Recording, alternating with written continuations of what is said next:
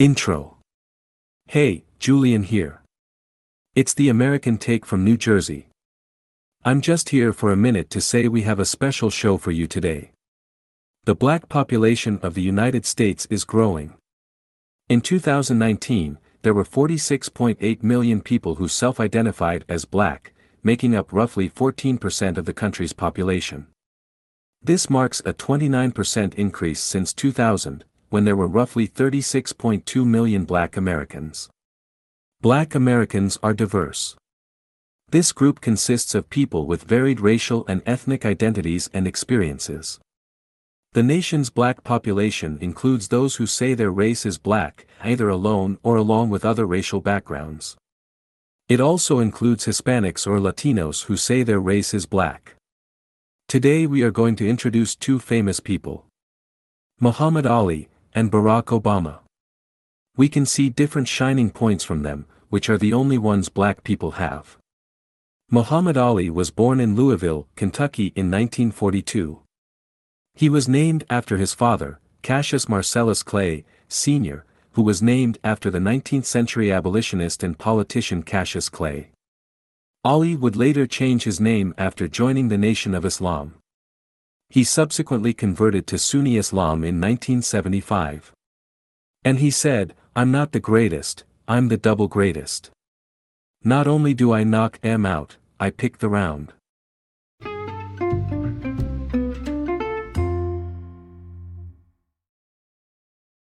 His early boxing career. Standing at 6 feet 3 inches, 1.91 meters, Ali had a highly unorthodox style for a heavyweight boxer. Rather than the normal boxing style of carrying the hands high to defend the face, he instead relied on his quick feet and ability to avoid a punch. In Louisville, October 29, 1960, Cassius Clay won his first professional fight. He won a six round decision over Tunney Hunsaker, who was the police chief of Fayetteville, West Virginia. From 1960 to 1963, the young fighter amassed a record of 19 0, with 15 knockouts. He defeated such boxers as Tony Esperti, Jim Robinson, Donnie Fleeman, Alonzo Johnson, George Logan, Willie Besmanoff, Lamar Clark, who had won his previous 40 bouts by knockout, Doug Jones, and Henry Cooper. Among Clay's victories were versus Sonny Banks, who knocked him down during the bout, Alejandro Lavorante, and the aged Archie Moore, a boxing legend who had fought over 200 previous fights, and who had been Clay's trainer prior to Angelo Dundee. Clay won a disputed 10 round decision over Doug Jones, who, despite being lighter than Clay, staggered Clay as soon as the fight started with a right hand, and beat Clay to the punch continually during the fight. The fight was named Fight of the Year for 1963. Clay's next fight was against Henry Cooper, who knocked Clay down with a left hook near the end of the fourth round. The fight was stopped in the fifth round due to a deep cut on Cooper's face. Despite these close calls against Doug Jones and Henry Cooper, he became the top contender for Sonny Liston's title. In spite of Clay's impressive record, he was not expected to beat the champion. The fight was to be held on February 25, 1964, in Miami, Florida.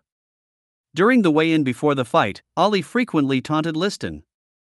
Ali dubbed him the Big Ugly Bear and declared that he would float like a butterfly and sting like a bee. Ali was ready to dance around the ring, as he said, your hands can't hit what your eyes can't see.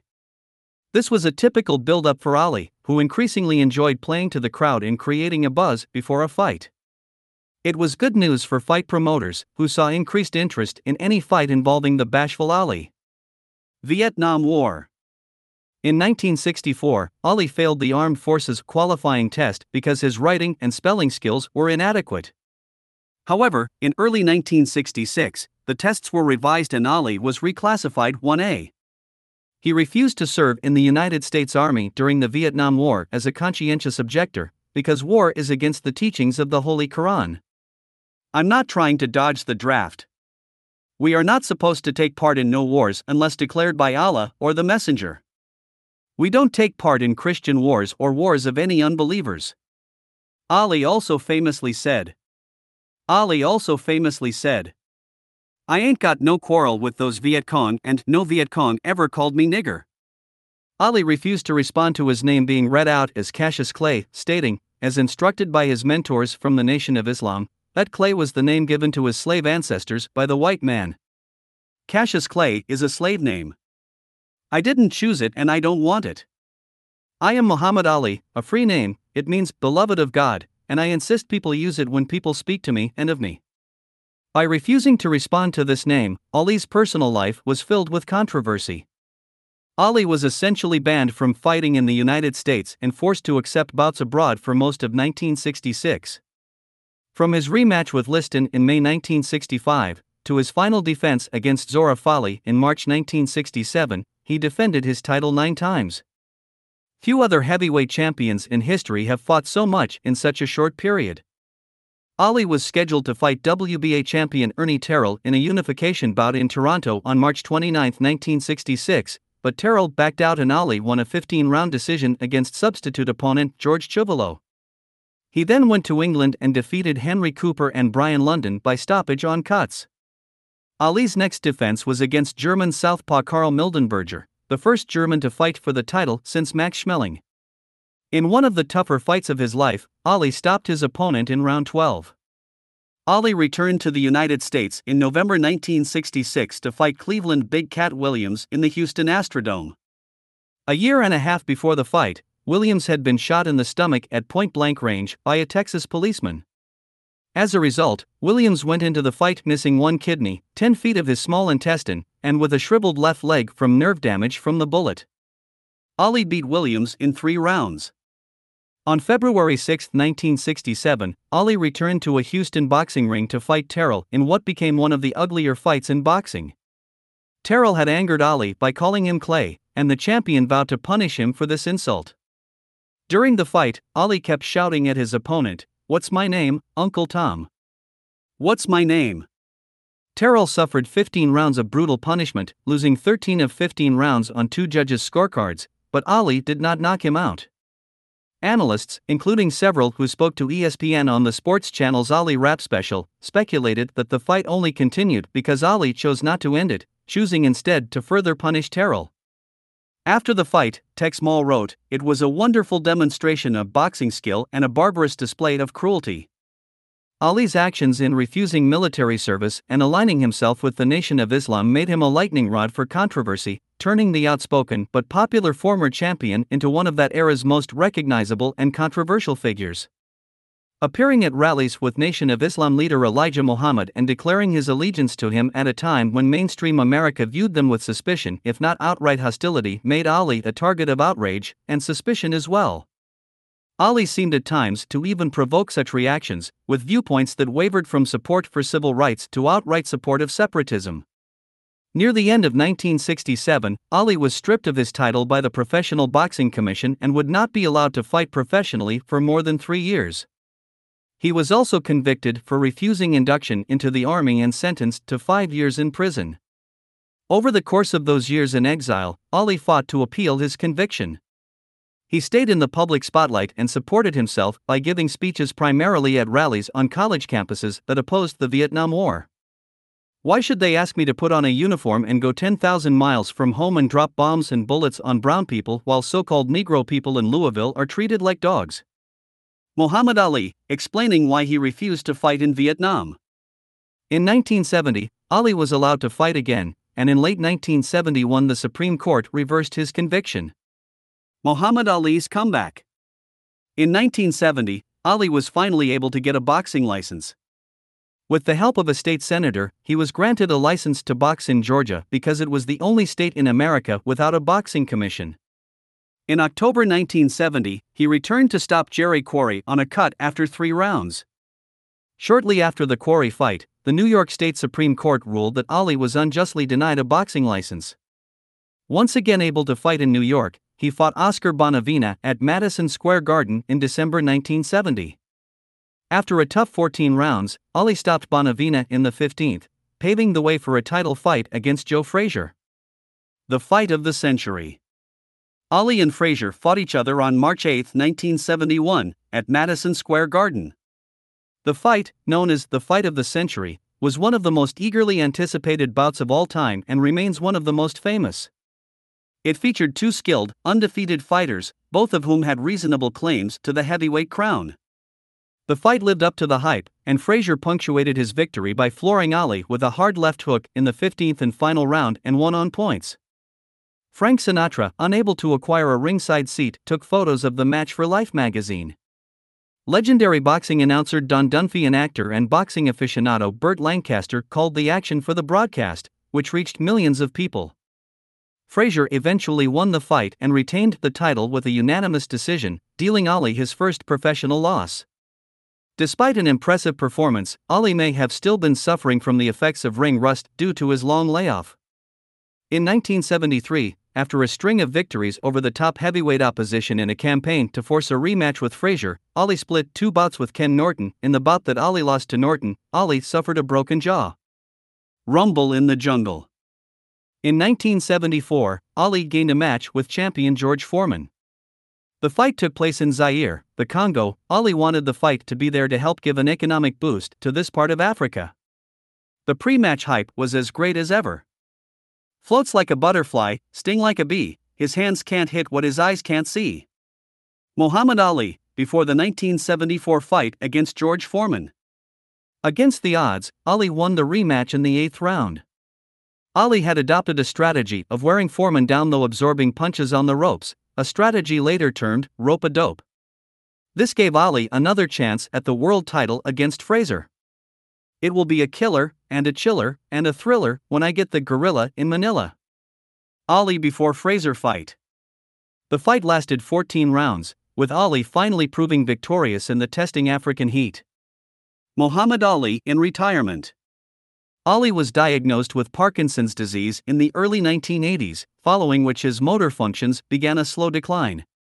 Although Ali's doctors disagreed during the 1980s and 1990s about whether his symptoms were caused by boxing and whether or not his condition was degenerative, he was ultimately diagnosed with pugilistic Parkinson's syndrome. By late 2005, it was reported that Ali's condition was notably worsening.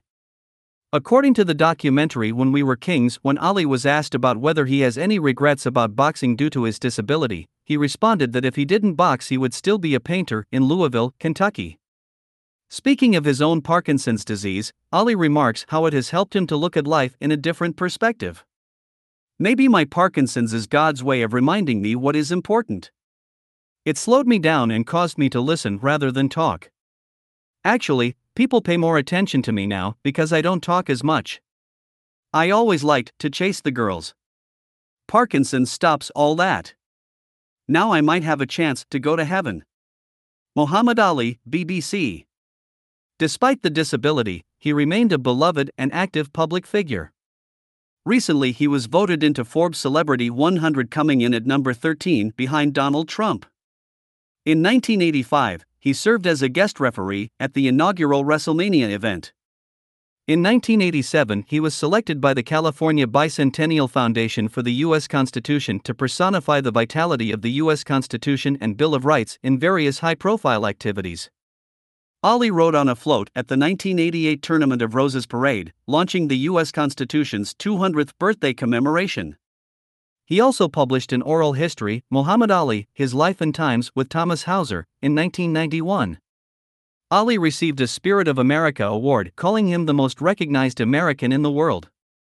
In 1996, he had the honor of lighting the flame at the 1996 Summer Olympics in Atlanta, Georgia. In 1999, Ali received a special one off award from the BBC at its annual BBC Sports Personality of the Year award ceremony, which was the BBC Sports Personality of the Century Award. His daughter Laila Ali also became a boxer in 1999, despite her father's earlier comments against female boxing in 1978. Women are not made to be hit in the breast and face like that, the body's not made to be punched right here, patting his chest. Get hit in the breast, hard, and all that. On September 13, 1999, Ali was named Kentucky Athlete of the Century by the Kentucky Athletic Hall of Fame in ceremonies at the Galt House East. In 2001, a biographical film entitled Ali was made, with Will Smith starring as Ali. The film received mixed reviews, with the positives generally attributed to the acting, as Smith and supporting actor Jon Voight earned Academy Award nominations. Prior to making the Ali movie, Will Smith had continually rejected the role of Ali until Muhammad Ali personally requested that he accept the role. According to Smith, the first thing Ali said about the subject to Smith was, You ain't pretty enough to play me. He received the Presidential Medal of Freedom at a White House ceremony on November 9, 2005, and the prestigious Otto Hahn Peace Medal in Gold of the United Nations Association of Germany, DGVN, in Berlin for his work with the U.S. Civil Rights Movement and the United Nations, December 17, 2005. On November 19, 2005, Ali's 19th wedding anniversary, the $60 million nonprofit Muhammad Ali Center opened in downtown Louisville, Kentucky. In addition to displaying his boxing memorabilia, the center focuses on core themes of peace, social responsibility, respect, and personal growth. According to the Muhammad Ali Center website in 2012, since he retired from boxing, Ali has devoted himself to humanitarian endeavors around the globe. He is a devout Sunni Muslim and travels the world over, lending his name and presence to hunger and poverty relief, supporting education efforts of all kinds, promoting adoption, and encouraging people to respect and better understand one another. It is estimated that he has helped to provide more than 22 million meals to feed the hungry. Ali travels, on average, more than 200 days per year.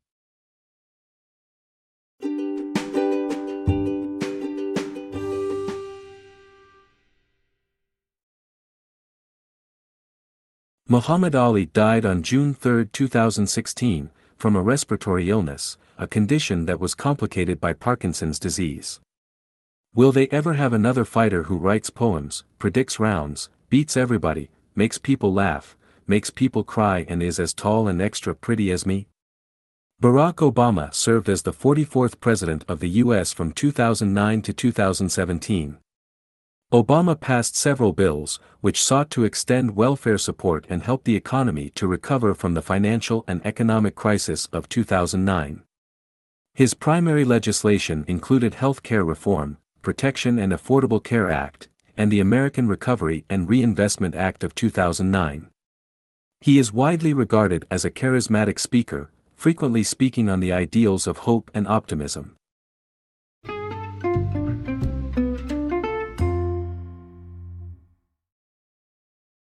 Barack Obama was born August 4, 1961, in Hawaii. His father was a Kenyan intellectual and his mother a white teenager from Kansas. When Barack was still young, his father abandoned the family and Barack would only meet his father on a few future occasions. After a brief spell living in Indonesia, he moved back to Hawaii where he was raised by his grandparents. For some years, Obama's nationality was the subject of intense speculation by the right wing media, and figures such as Donald Trump, suggesting Obama was not American. Obama later produced two birth certificates to prove his nationality. After studying law at Harvard, he worked as a civil rights lawyer in Chicago. It was here in Chicago that he met his future wife, Michelle. They married in 1992 and had two children. In 1996, he gained his major political breakthrough serving in the Illinois State Senate. In 2004, he was elected to the U.S. Senate where he gained a reputation as one of rising stars in the Democrat Party. His book, The Audacity of Hope, became a bestseller and increased his national profile. In the aftermath of the Iraq War, his reputation was enhanced by his previous opposition to the war. Hope in the face of difficulty, hope in the face of uncertainty, the audacity of hope, in the end, that is God's greatest gift to us, the bedrock of this nation, a belief in things not seen, a belief that there are better days ahead. Despite a lack of political experience, he put forward his name for the Democratic presidential candidate in 2008. Against the stiff opposition of Hillary Clinton, Obama ran a near perfect campaign. His campaign generated a flood of popular grassroots support, making use of social media and internet networking. Against the much older Republican candidate Senator John McCain, Obama won a hard fought contest, taking the 2008 presidential election. His victory was greeted with an unusual degree of enthusiasm and excitement, not just in America, but around the world. After decades of racism and segregation blighting American society, the election of the first black American president was hugely symbolic.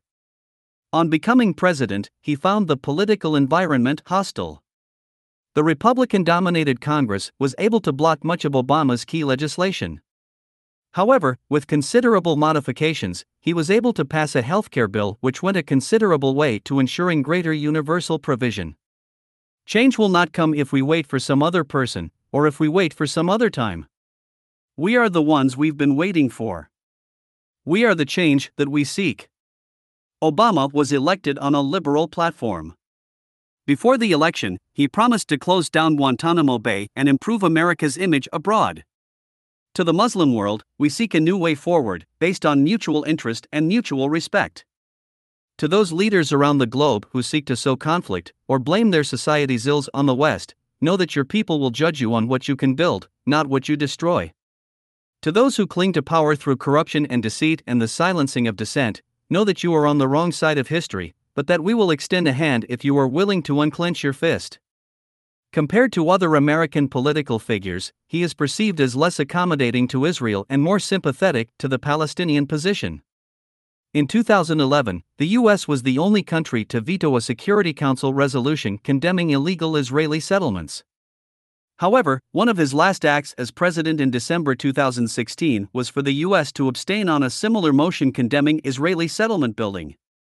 A year into his presidency, he was awarded the Nobel Peace Prize, 2009, for his promise to promote world peace. Many thought this somewhat premature for occurring at the start of his presidency. In 2010, he signed with Russia the New START, Strategic Arms Reduction Treaty, which included a reduction in nuclear arms between the two countries, though in 2015, relations between the two countries soured after the Russian invasion of the Ukraine caused Obama to initiate economic sanctions against Russia. In 2011, he ordered the assassination of Osama bin Laden, the person blamed for 9 11 and a target who had evaded the administration of George W. Bush. Obama pledged to end American troops' involvement in Iraq and by 2011 could announce all troops would be leaving Iraq. Troops have remained in Afghanistan. In 2014, Obama began a process to normalize relationship with Cuba after negotiations with Raul Castro. In 2016, Obama became the first U.S. president to visit Cuba since 1928. Fidel Castro, the longtime dictator of Cuba, died in November 2016. In an era of increased partisanship, Obama has sought to rise above the political fray and present a vision of a united America, a country which transcends the division of race and politics. In this country, we rise or fall as one nation, as one people. Let's resist the temptation to fall back on the same partisanship and pettiness and immaturity that has poisoned our politics for so long. Obama on the economy. Assuming office in January 2009, Obama inherited an economy struggling to overcome the deepest recession since the 1930s. In 2009, he passed an economic stimulus package, which included $831 billion of economic stimulus, including tax cuts, unemployment benefits, and infrastructure spending. Despite criticisms, the package increased the budget deficit, it helped to boost economic recovery, and unemployment fell significantly during Obama's presidency. The US recovery proved quicker than comparable economies in Europe, but growth was uneven, with low wage growth. In 2010, Obama also passed the Dodd Frank Wall Street Reform and Consumer Protection Act, which sought to reform the banking and financial sector in the aftermath of the credit crunch. Despite concerns about the economy, in 2012, Obama was able to win re election, defeating the Republican candidate Mitt Romney. In domestic policy, his biggest policy initiative was in Healthcare Affordable Healthcare Act, often termed Obamacare. It was passed into law in 2010 and upheld by the Supreme Court in late 2012. Enrollment in the program began in October 2013. Despite some initial technical difficulties, it has led to an increase in the percentage of Americans with health insurance.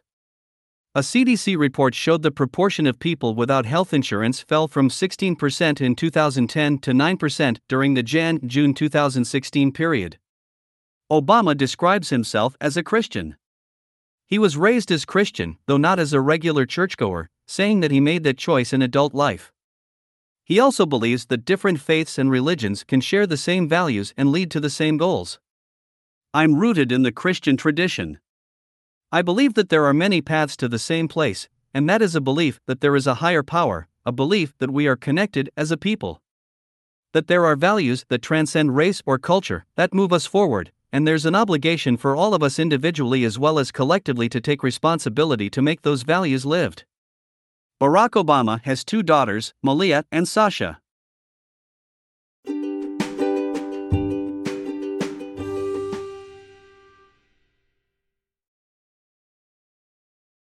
In the aftermath of the 2016 election where President Trump was elected, Obama has avoided getting involved in direct criticisms of the president's actions.